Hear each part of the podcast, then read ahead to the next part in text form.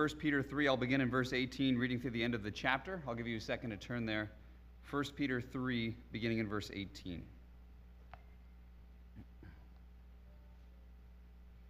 The Word of God says, For Christ also suffered once for sins, the righteous for the unrighteous, that he might bring us to God, being put to death in the flesh, but made alive in the Spirit, in which he went and proclaimed to the spirits in prison because they formerly did not obey, when God's patience waited in the days of Noah, while the ark was being prepared, in which a few, that is, eight persons, were brought safely through the water. Baptism, which corresponds to this, now saves you, not as a removal of dirt from the body, but as an appeal to God for a good conscience, through the resurrection of Jesus Christ, who has gone into heaven and is at the right hand of God with angels, authorities, and powers, having been subjected to him. Let's pray. Father, as your word is open to us this morning, is read for us, is preached, I pray that your spirit would be among us, instructing our hearts, that we would look more to Christ, look more like Christ, that we would grow in obedience, discipline, and understanding. Help us to apply this text today. Uh, help us to take baptism seriously and to rejoice in the signs that you have given us, your people. It's in Christ's name I pray. Amen.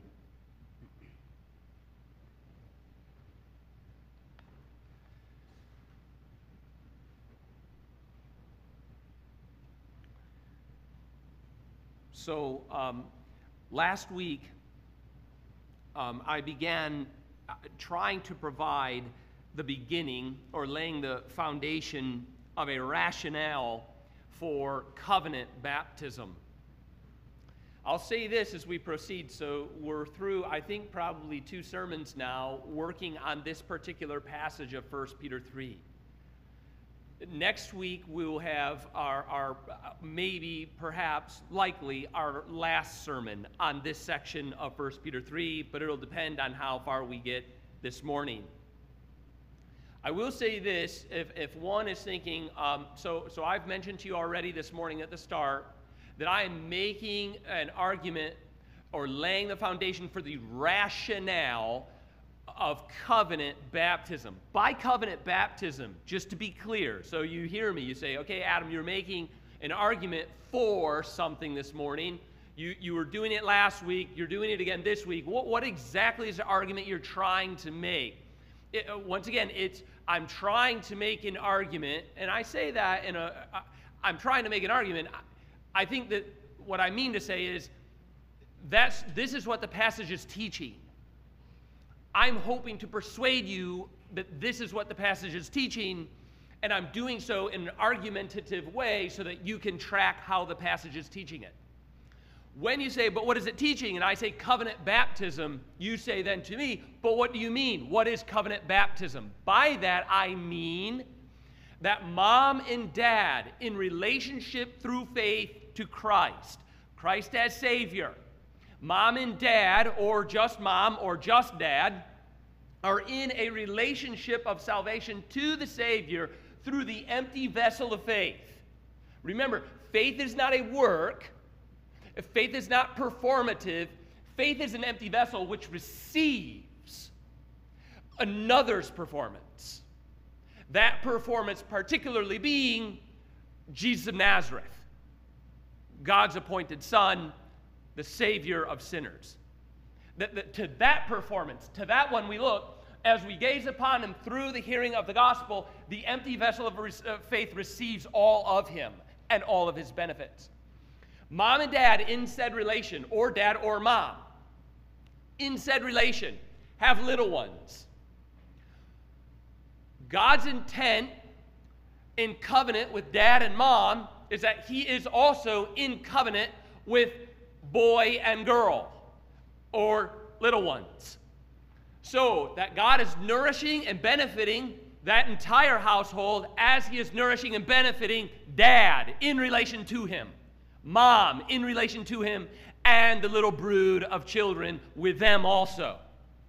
This is the argument I'm trying to make from this passage of 1 Peter 3 by considering and digging out what we learn from Noah, because Peter says Christians, baptism corresponds to the Noahic event.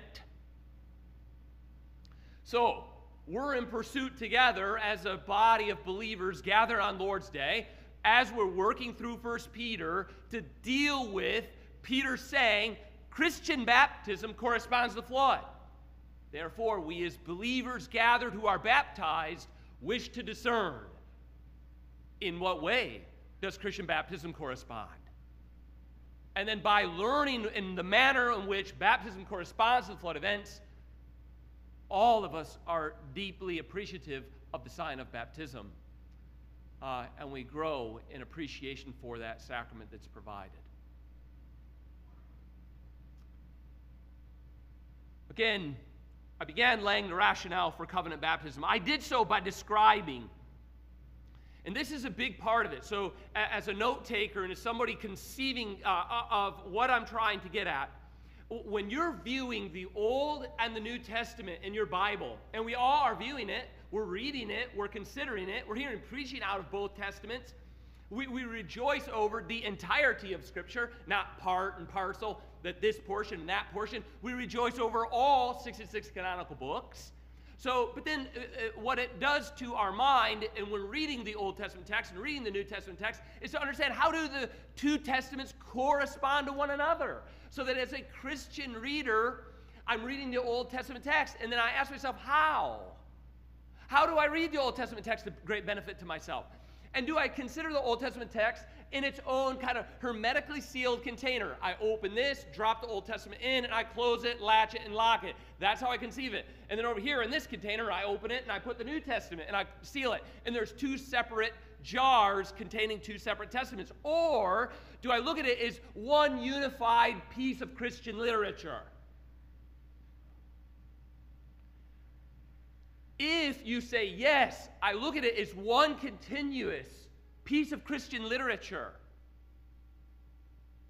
Two testaments united by one Savior, one work, one provision, one unified Catholic faith, the same object of salvation through both testaments being that of the promises of God as they're made clear in Christ Jesus. Yes, I believe that, that it's two testaments in one beautiful canon in a unified work that points to Jesus Christ. It's all Christian literature.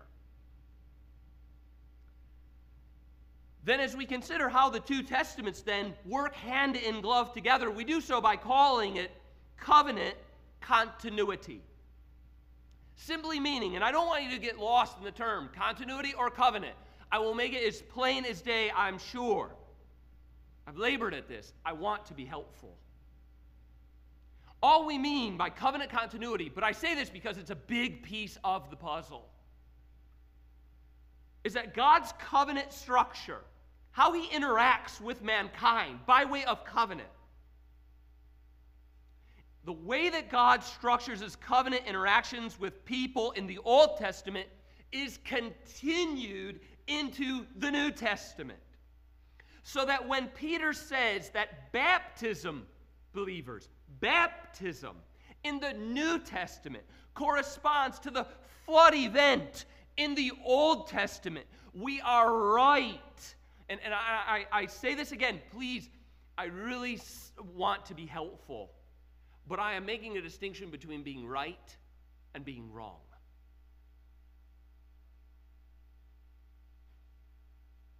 So that I am putting forward to you that when Peter says baptism in the New Testament, Adam Thomas, corresponds to the flood event.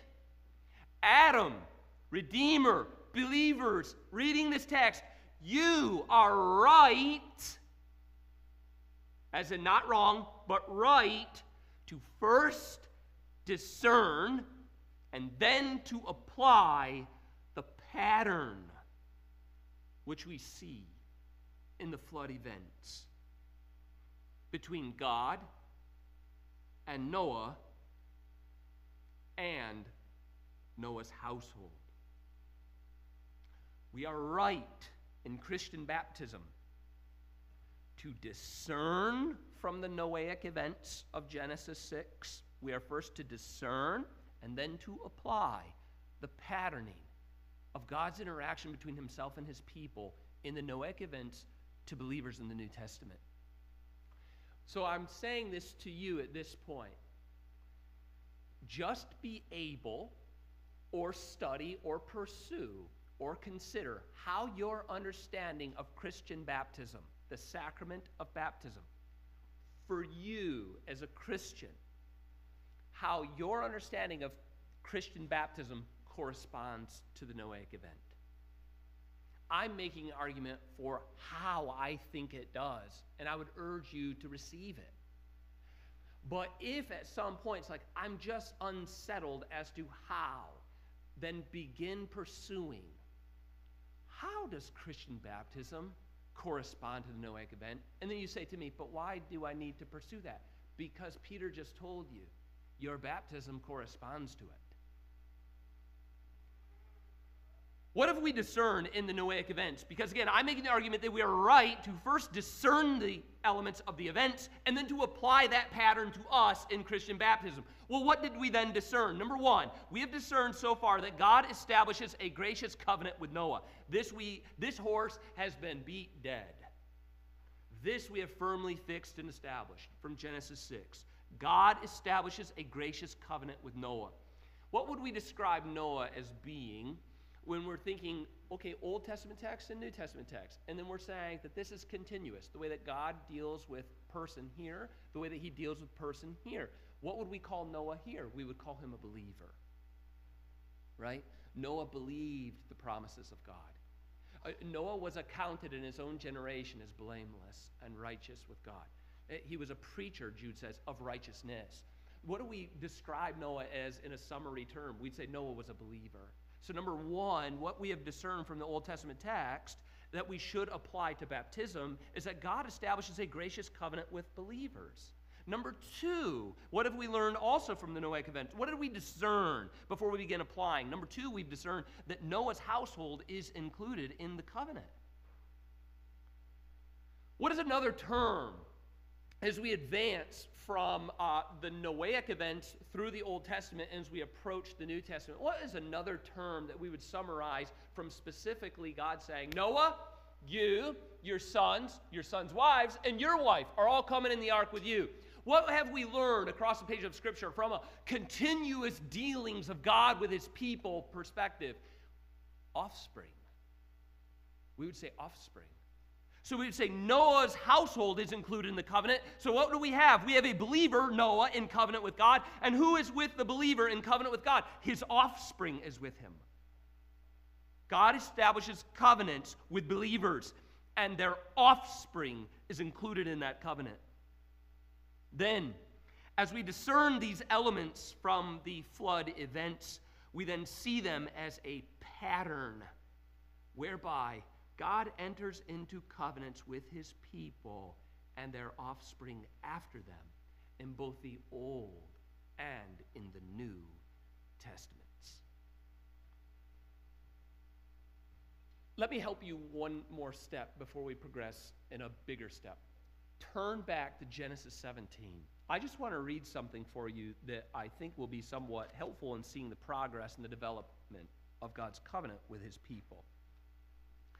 If you're in Genesis 17, just for a brief moment, I don't want to make too much of this text. I just don't have time. But, but I do wish you to see that, remember, God's continuous covenantal structure is, uh, let's say it's like this. If you could look and just see my fingers, you're, you're looking at learning from the Noahic event of God's patterning structured covenants like this. Okay, this is how God interacts with his people. And then what you're doing across the pages of Scripture is these same elements, you're seeing them like this across the pages of Scripture as they continue to grow and develop. You're not seeing it like this, and then like this, and then like this, and then like this, and then cut off. And then wondering what happens out here. You're watching God and his people as he establishes covenant with them and their offspring. You're watching this development of God and his graciousness grow and develop and expand. So much so, you just left Genesis 6 and saw the beginning, whereby God is in covenant with Noah and his members of his household. Now you're in Genesis 17, and let me show you how God interacts. The great covenant of Abraham, of which the New Testament expands and expounds upon, that you, so if you were here this morning, you would say, Who's in the covenant with Abraham? Who's in this gracious covenant? All of you would raise your hands, right? You, you, would say, I am a child of Abraham, indeed, through faith. that terminates on Christ. I am named among them. So you would look at this covenant and indeed see the continuity between yourself and Abraham. But do you see the continuity between yourself and Abraham and your offspring? As with Abraham. Look at it carefully with me. I'll show you and then we'll keep moving. I'm just going to jump down to verse 7. If you're in Genesis 17, I'm going to jump in verse 7. This is a statement to uh, the formalization of the covenant between God and Abraham, of which, again, Abraham is our father in the faith, and you can read the book of Romans on that. Beginning in verse 7, it says, And I will establish my covenant between me and you. Similar to the Noahic development, right? Because there's continuousness here. And then notice in, at the, uh, the next statement, and your offspring after you throughout their generations. For how long? The, uh, again, the New Testament is coming this will end surely. No, no, no, no, no. It's more significant than time and space. It's a spiritual understanding. I will make a covenant between me and you and your offspring after you throughout their generations for an everlasting covenant. Do you see the nature of this covenant structure is what? Spiritual. How could an everlasting covenant ever be fulfilled in time and space? It cannot be. Clearly, it continues. Verse 8, and I will give you, I will give to you and to your offspring after you. So he's in covenant with the, the offspring. The land of your sojournings, all the land of Canaan. Well, uh, so that must have ended somewhere in Israel's theocracy. Oh, it could never have done so. It was never intended. Notice the final words of this text for an everlasting possession. Well, I can't possess earth, time, and space forever. It can't be everlasting. I know. It will be fulfilled in the new heavens and the new earth. It's spiritual in nature. And I will be, uh, notice who he says he will belong to and who will belong to them, uh, to him. I will be their God, y- your children's God. I, w- I will be their God. Verse 9, and God said to Abraham, As for you, you shall keep my covenant, you and who else? Your offspring after you, throughout their generations. This is my covenant, which you shall keep between me and you and your offspring after you. And then he gives them the sign of that covenant, which is circumcision. And then join with me at the end of verse 13, or, or, I'll join into verse 13. You'll notice both he who is born in your house and he who is bought with your money shall surely be circumcised. So shall my covenant be in your flesh. For how long? An everlasting covenant. Again, what do we learn from simply a cursory reading of Genesis 17 as we consider covenant structure of God's dealings with his people? But we recognize that indeed God enters into covenants with his people and their offspring after them in both the Old and in the New Covenant Testaments. Finally, we are then right to apply this established pattern to such passages as 1 Peter 3 where we are located this morning. Now, the particular application, so that when uh, verse 21, baptism, which corresponds to this, the particular correspondence or the particular application of God's covenant pattern, which corresponds to Christian baptism, is this. And so I'm, I'm summarizing for you now what I've tried to lay out in rough kind of parameters. So we're moving now. We're considering God's covenant structures goes across both testaments. We see that. It includes your offspring. We see that. And now, what is the particularized piece that applies to baptism out of this covenant structure? It is this that the head of house. So, so I'm applying this to you folks this morning, to my own self as well. At the head of house spiritually represents all his dependent members. I say head of house because remember, as we looked last week to the household baptisms, we looked at Lydia, a woman we otherwise only know and have access to her as being single. And we see that she and all of her household with her shared in the sign of the covenant. They all received baptism. Again, this we considered briefly examining some New Testament examples of the household baptisms, which you can once again go back to the recording or you can continue to read the accounts in the book of Acts. And we followed the book of Acts. Why? Because remember, it's the Apostle Peter who we're studying now who makes that sermon in Acts 2 on the day of Pentecost, and he announces to all who are present this promise is for you all. And he adds this glorious statement that helps us understand indeed, God's glorious covenants continue to expand as they move forward. And for your children also.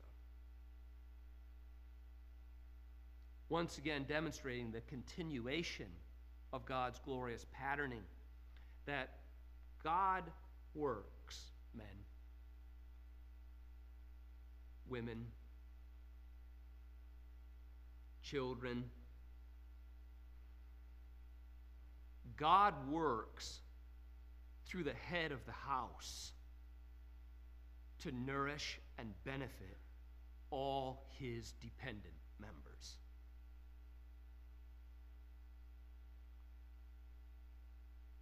There is a burden and a delight attached to that, both a blessing and a warning.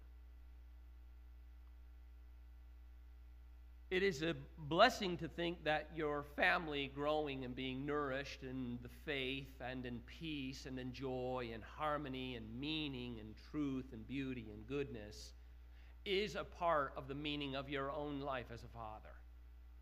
There's a beauty to that. Um, there's a joy to that. That to think humbly that you could be so instrumentally and functionally used in the lives of other people in your care is humbling and nourishing. To think that I am a vehicle whereby my sons and my daughters are nourished in the faith is a glorious thought. Yet it is also a stern warning and a bit of a nervous thought that also they are subject to my failures. They are led astray by my going astray. They are burdened by my disobedience. God nourishes and benefits the household through the head of home. So we must, as head of home, take care to our spiritual nourishment.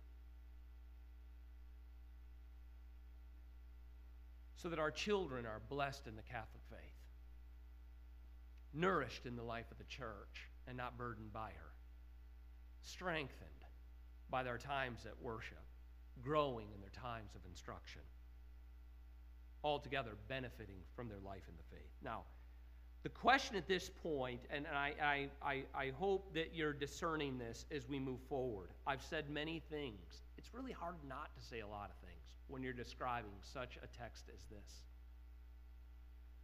So let me kind of take a big thing and narrow it to a smaller piece or a may, maybe a more particular thing?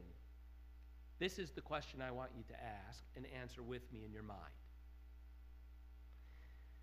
Does this covenantal pattern, and again, I've established hopefully in some measure that God enters into covenant with his people, and by that covenant, he enters into a covenant with their children with them.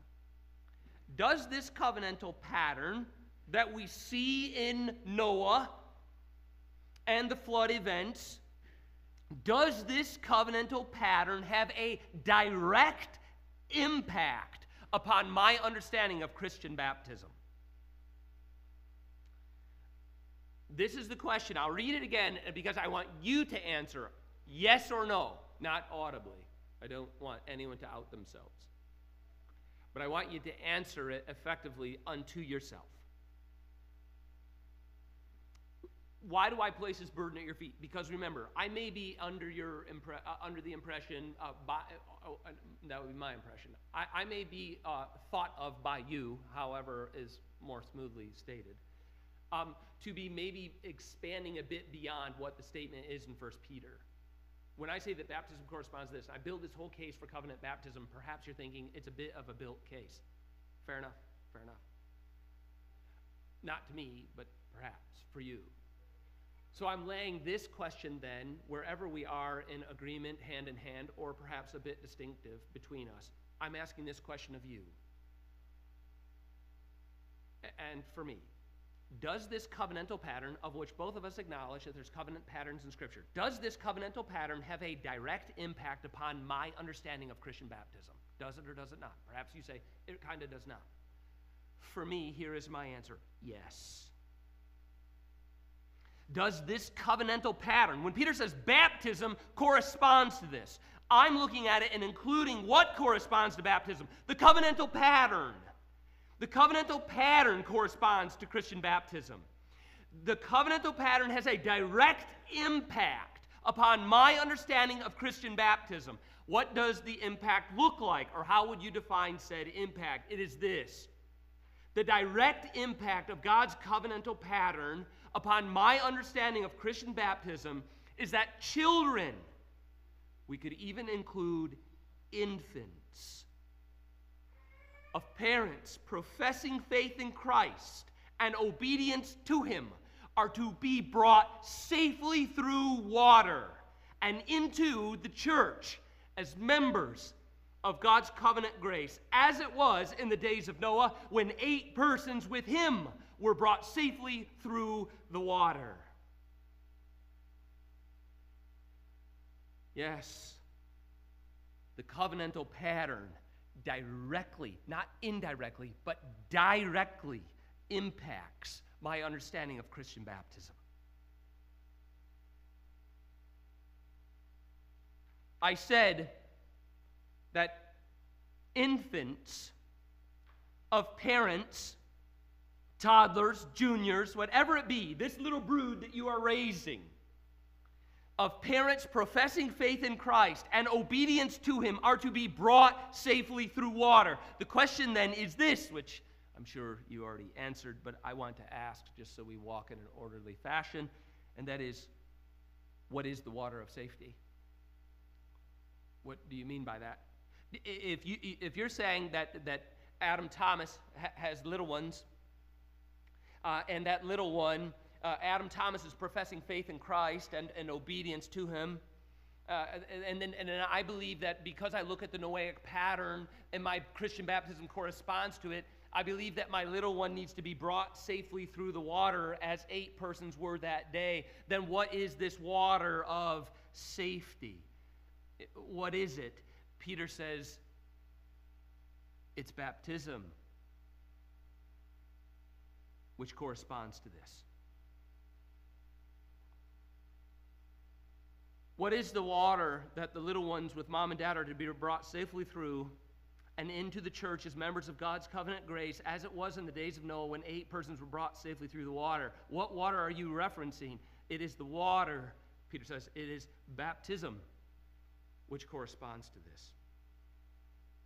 To put a, perhaps a finer note upon it as you're considering how to, okay, so, so there's, there's Pastor Adams' uh, uh, connection between baptism corresponds to this. Okay, I, I see that. Uh, um, let me consider how does my understanding of baptism correspond to bring broadly safely through water as eight persons were that day with Noah? How does mine connect to the Old Testament scene of the Noahic events. If I could just take one step forward yet again and a finer point, as I have put forward, it is the waters of baptism that correspond to these events with you and your little ones. One author makes this comment quote, Baptism signifies and seals to our children. I'm going to read this entire uh, uh, quotation.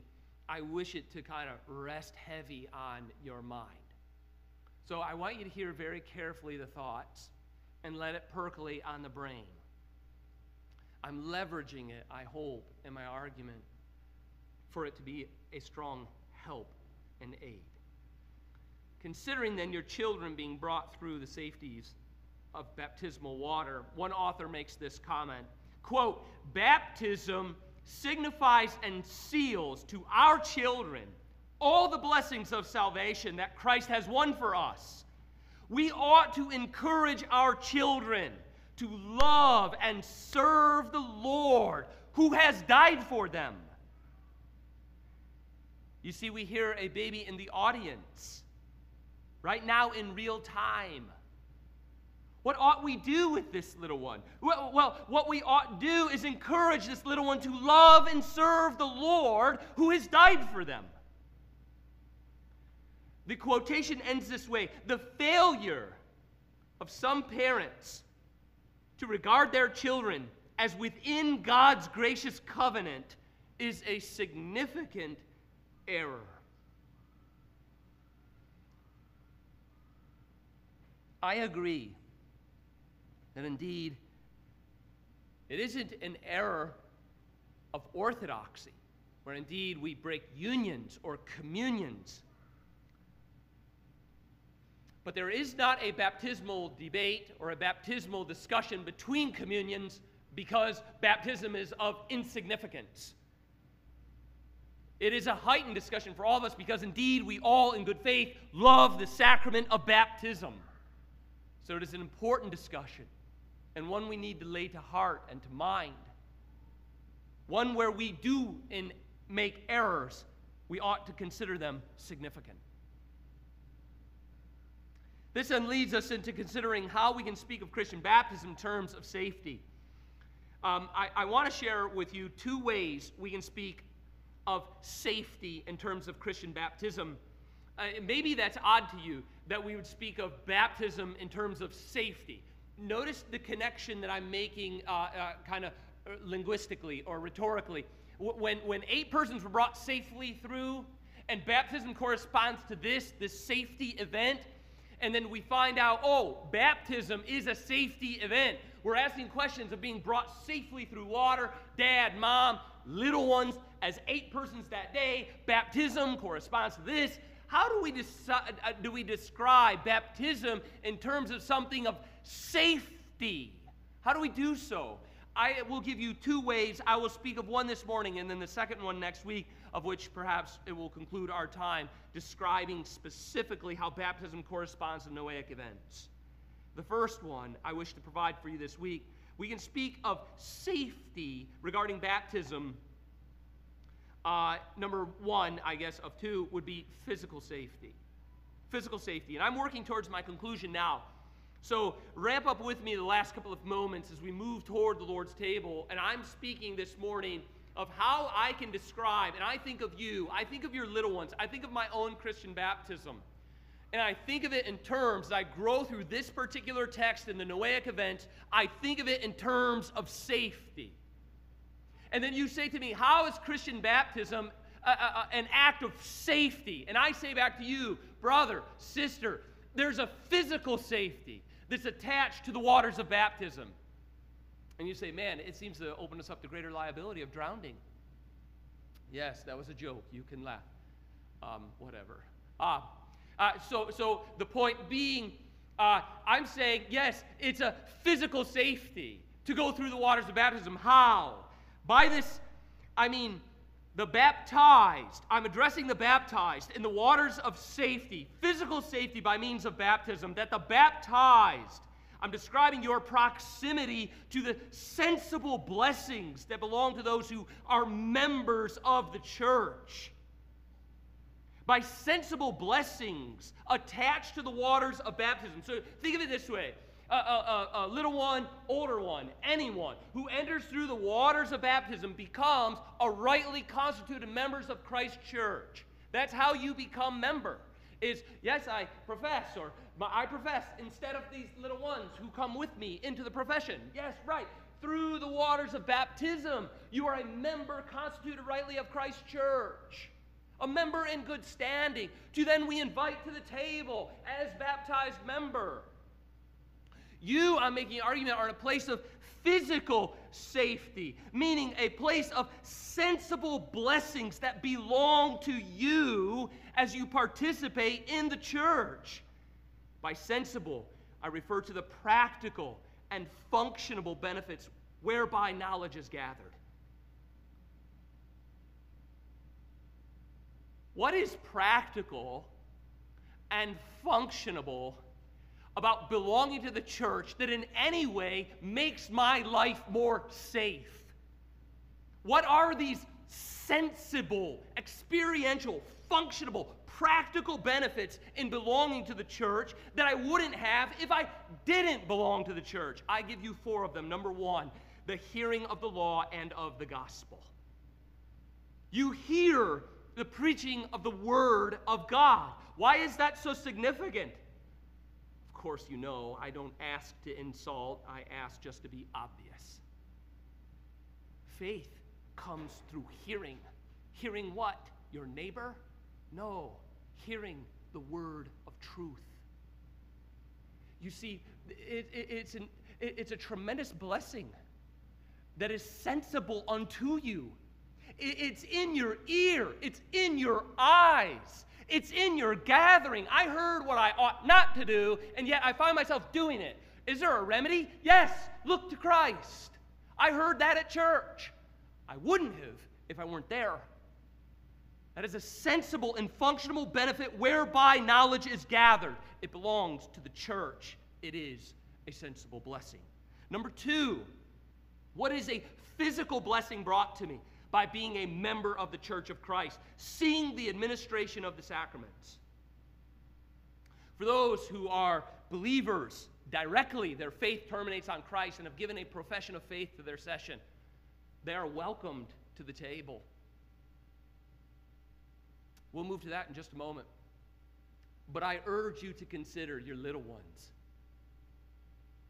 being non communicant members who, who cannot partake because they haven't been catechized. Their faith isn't clear yet. We're uncertain of their standing and terminal point of faith yet.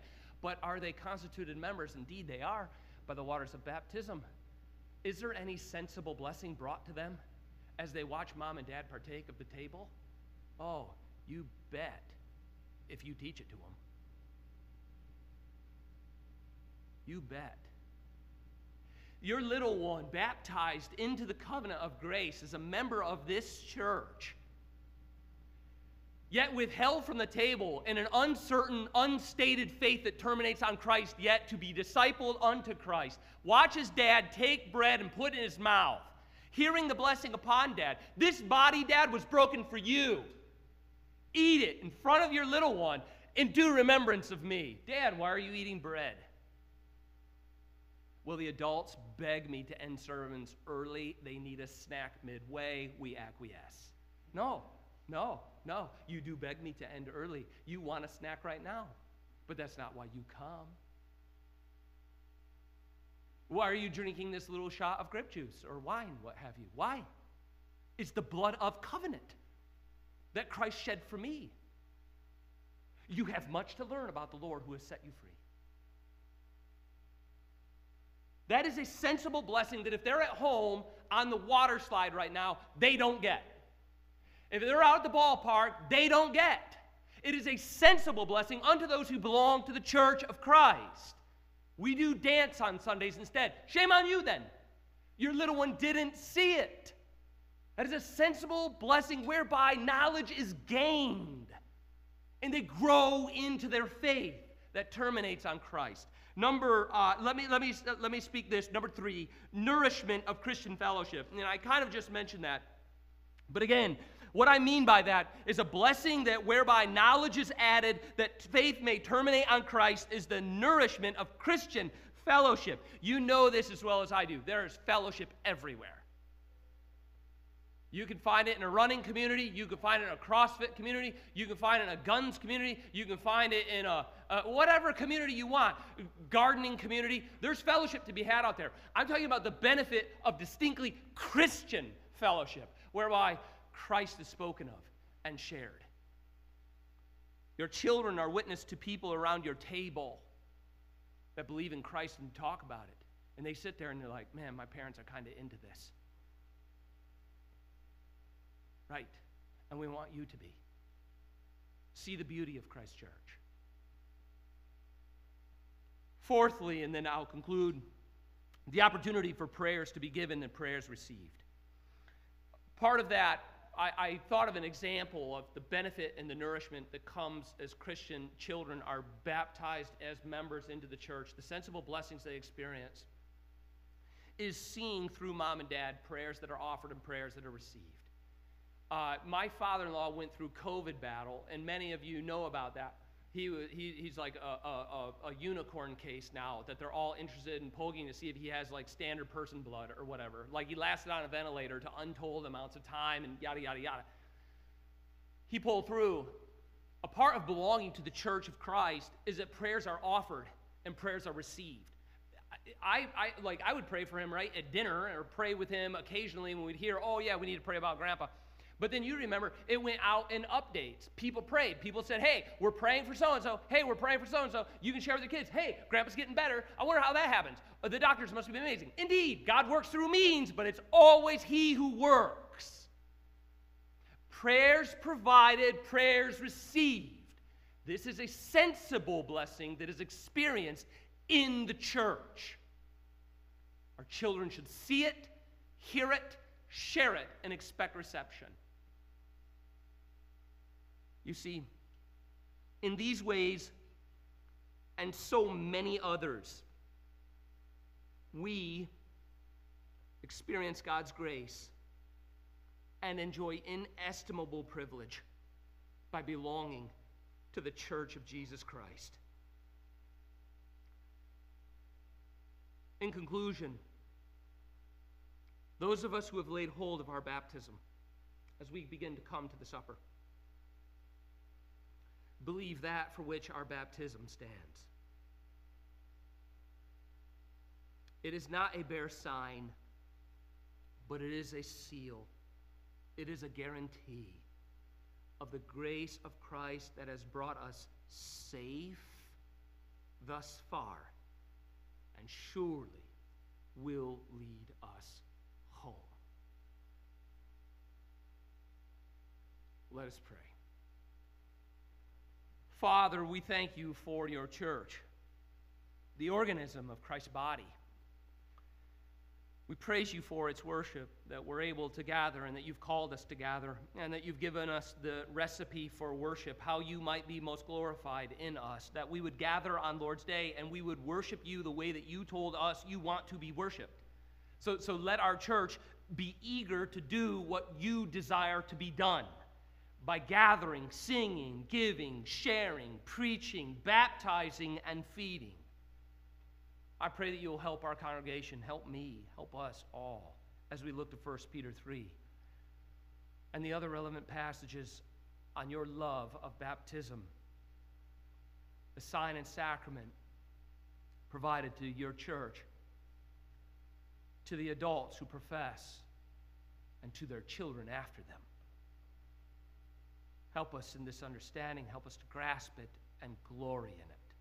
Now, as we move to the table, strengthen those of us indeed baptized, and our faith terminates clearly and confessedly upon Christ Jesus as Lord. Let us receive of your bread and receive of your cup in a way so as our faith to rise and yet again be nourished. In Christ Jesus' name I pray. Amen.